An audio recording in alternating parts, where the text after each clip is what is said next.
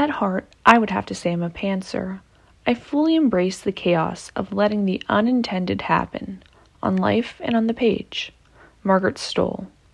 Welcome to episode 45 of the Turn Right podcast. I'm Caitlin, your host. On today's episode, we are going to be talking about the six biggest problems pantsers face and how to fix them. If you don't know the difference between a pantser and a plotter, it's quite simply pantsers immediately start writing when they get an idea. They go off of a gut feeling. It's a very intuitive and fluid process, whereas a plotter is more careful, it's more intentional. There is a lot of pre work that goes into the writing. There's a lot of outlining, researching, and fully thinking about the idea before you decide to implement it. Some people are a combination of both. Some people do a little bit of plotting, but not too much. Some people have, you know, less detailed outlines. Um, but some people are full on pantsers. And I think this episode is really for people that are mostly full on pantsers. I would consider myself a full on pantser. Um, I typically start writing whenever I hear the characters' voices in my head or I get the inciting event. Um, I might know some other vague details about the story, like the midpoint or the climax, but I certainly do not know the details. I just can see the golden arches. I don't see every brick that it takes to build them. And so that can create some problems for your story when that is the way that you approach it. I can guarantee you that plotters have other problems with their stories. I can't speak about those as much because that's not the way I write. And I always like to say this on any episode I talk about pantsing and plotting. There is no one right way to approach writing a story. Do whatever feels most comfortable to you. Some of the greatest writers of all time were pantsers, and conversely, some of the greatest writers of all time were plotters. So it's like being an audio learner versus being a visual learner. It's just the way your mind works. So, the first problem that I see pantsers really having, in this, I would say, is the biggest problem, is lacking the vision to finish the story. Pantsers are very visionary and imaginative people. That's why they get into writing, because all of these ideas are flowing throughout their brains all the time. Chances are, if you're a pantser, you're, you're an intuitive in the Myers Briggs system. And that means that ideas sort of just come to you subconsciously. And that's why you're able to act on them and write about them in a way that seemingly involves no preparation.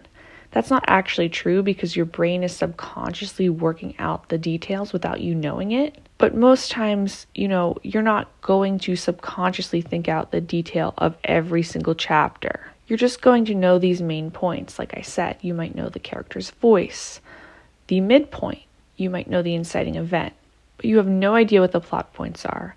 You have no idea about the details of the chapters. You have no idea who the red herrings are, what the arcs are of the minor characters. So, chances are you'll get to a point in your story, whether it's 20 pages in, 50 pages in, or 70 pages in, and you will just feel like you cannot go on anymore because you don't have the vision to complete the story. When this happens, what do you do? How do you keep sticking it out to complete the story? There's a couple ways to approach that, in my opinion. One is to just keep going, to force yourself to keep writing, to put word after word on the page, and set yourself a word goal, a chapter goal per day. And even if you seemingly have no vision or inspiration for doing it. As they say, the water doesn't flow until the faucet's turned on. So you have to sit down and force yourself to write, and the vision will come. And I definitely can attest to that. Actually, my current work in progress, which is about 74,000 words, um, I really didn't know anything beyond the inciting event and the main character and the love interest. Didn't really know anything else. Suddenly, I had developed multiple perspectives to tell the story from, a really good arc for my second protagonist, a really good voice for her as well, and some pretty crazy um, subplots for minor characters. And it was all due to me sitting down day after day and forcing myself to hit word count goals. But sometimes this doesn't work. Sometimes you don't have enough information to go in this direction. And I found this happening to myself, especially whenever I was writing sci fi.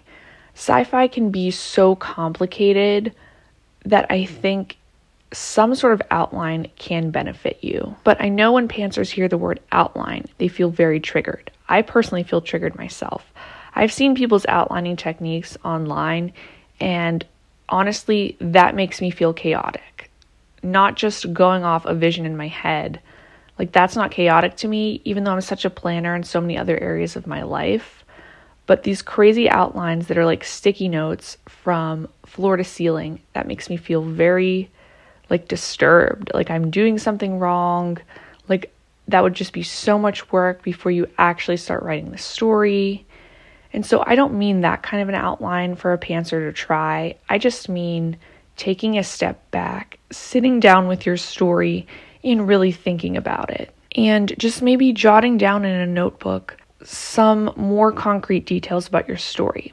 Try outlining from a really high level. I actually have a whole episode about this on different ways pantsers can outline their novels.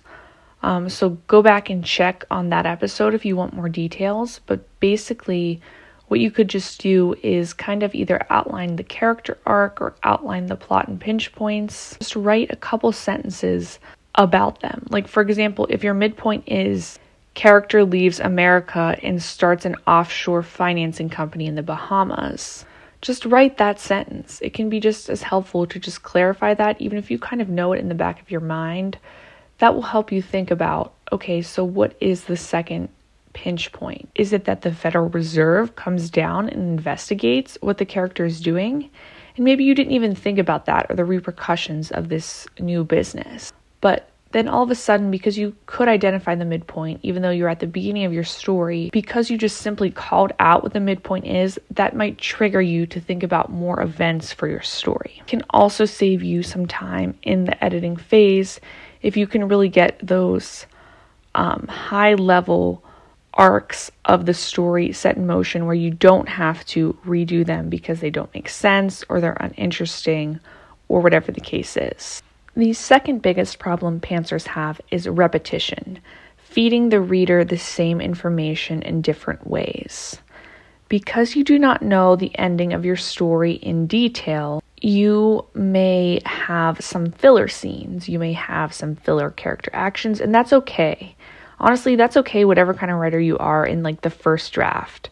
That's going to happen. But with pantsers, you can have especially a lot of repetition because you aren't thinking through every little concept. So, what happens for me is that I may give a minor character more of an arc, more of a different role to play in the story, and then I may have actually told the reader that information somewhere early on. I didn't figure out how to integrate that into the story better, but as I get going, I might think, okay, that's better if this character reveals that information. And then I can think of a scene or a way to integrate that into my story better. Um, so, because I had already told the reader the information like way back in chapter three, I have to figure out how to eliminate that from chapter three, write something different, and then fully integrate that information into the character over the course of the next few scenes. This can be challenging. This can kind of delay your thought process and cause you to do more editing, really slow down the process. And you may not be willing to do that because you're just so excited about finishing your story. But you have to go back and eliminate these repetitious scenes. I think the easiest way to discover them is through the editing phases uh, second, third, fourth drafts. When you can read everything through cohesively, because that's how pantsers' brains work they look at the entire picture. So whenever you go back and edit, try to edit from an end to end perspective, and you will naturally see those repetitious scenes. And when you see everything from an end to end perspective, you'll have a better idea of how to fix it. Essentially, you can fix repetitious scenes by eliminating any of the scenes that may just be telling your readers information, trying to integrate that into character arcs, or integrate that into plot goals, or just cut the scene entirely. Don't be afraid to cut. Number three, I think this is a really, really big problem for pantsers, myself very much included, and that is spending too much time in the editing phase. I can get a first draft done for a novel if I'm really disciplined, if I really love it, in like three months, which kind of sounds insane when you're talking about, you know, a 60, 70,000 word story. But that being said, my editing process is a lot slower, more cumbersome. I run into a lot of delays, issues with that, and editing can feel very fruitless and very discouraging. It can completely ruin the high of finishing the story. So, how do you not get overwhelmed with editing or spend too much time doing it? Make your first draft better. That's the advantage plotters have is their first drafts are usually a lot stronger than pantsers' first drafts, but that's because they spent more time on it. So again, this kind of goes back to just thinking about your novel and slowing down that first draft and realizing whenever you think your story is kind of spiraling off in the wrong di- in the wrong direction, the answer is not to continue to write. The answer is to slow down and think about your book. The answer is to compartmentalize. Really look at chapter by chapter, scene by scene, and make sure it's connecting to the scene before it. Make sure it has information that is a, that is of value to the reader. Make sure it's not filler, make sure it's not boring.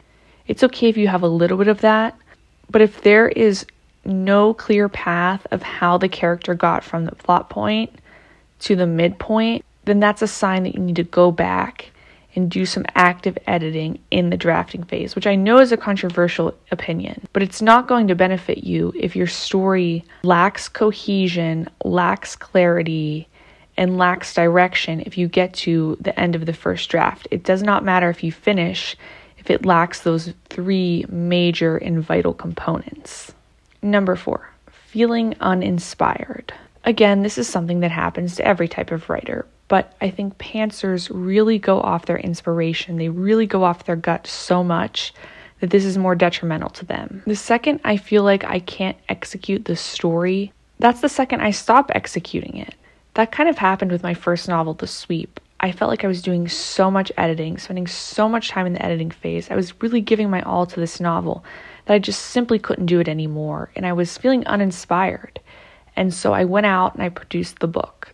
And do I think if I had sat on it and let it mature, it could have been better? The subplots could have been stronger? The romance could have been more believable? Yes, absolutely but I also wouldn't have wrote a book that sort of predicted a global pandemic and accomplished it in that time frame. So everything does happen for a reason. But That was not my point in discussing feeling uninspired. How can you feel inspired whenever you're sort of beaten down by your work? You feel like you're spending too much time in the editing phase.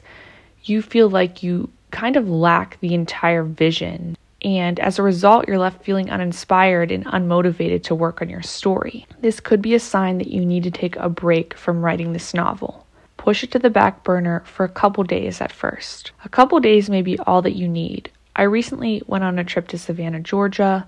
I took about four days off from writing, and it did wonders for me. I came back yesterday and I was able to write last night and I felt so much more refreshed whenever I approached my writing. And I only needed a couple days off. I didn't need months off. I didn't need to like immediately switch into another story. I just needed a little bit of time off.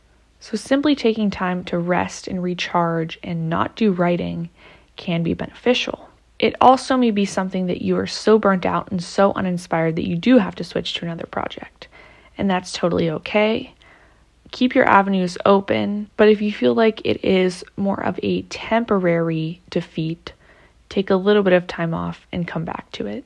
Number five, subplots. I think plotters can really create some intricate subplots. They have, you know, their plot A all outlined, their plot B all outlined, their plot C all outlined to a T, and it seems very seamless. I think that pantsers are the type of people that really know more of the voice and the character to the story and they probably know the main plot. Like they probably know the climax they probably know the midpoint but they don't really know how to integrate minor characters in to the subplots especially in the first draft. So the way that i would approach this is to write the first draft and write the plot from end to end perspective because that's going to be the easiest way for you to think and you want your writing process to feel the easiest and most comfortable to you. So don't think that you need to outline the subplots before you start writing. You don't. It's in that second and third draft that you want to sit and think about the subplots.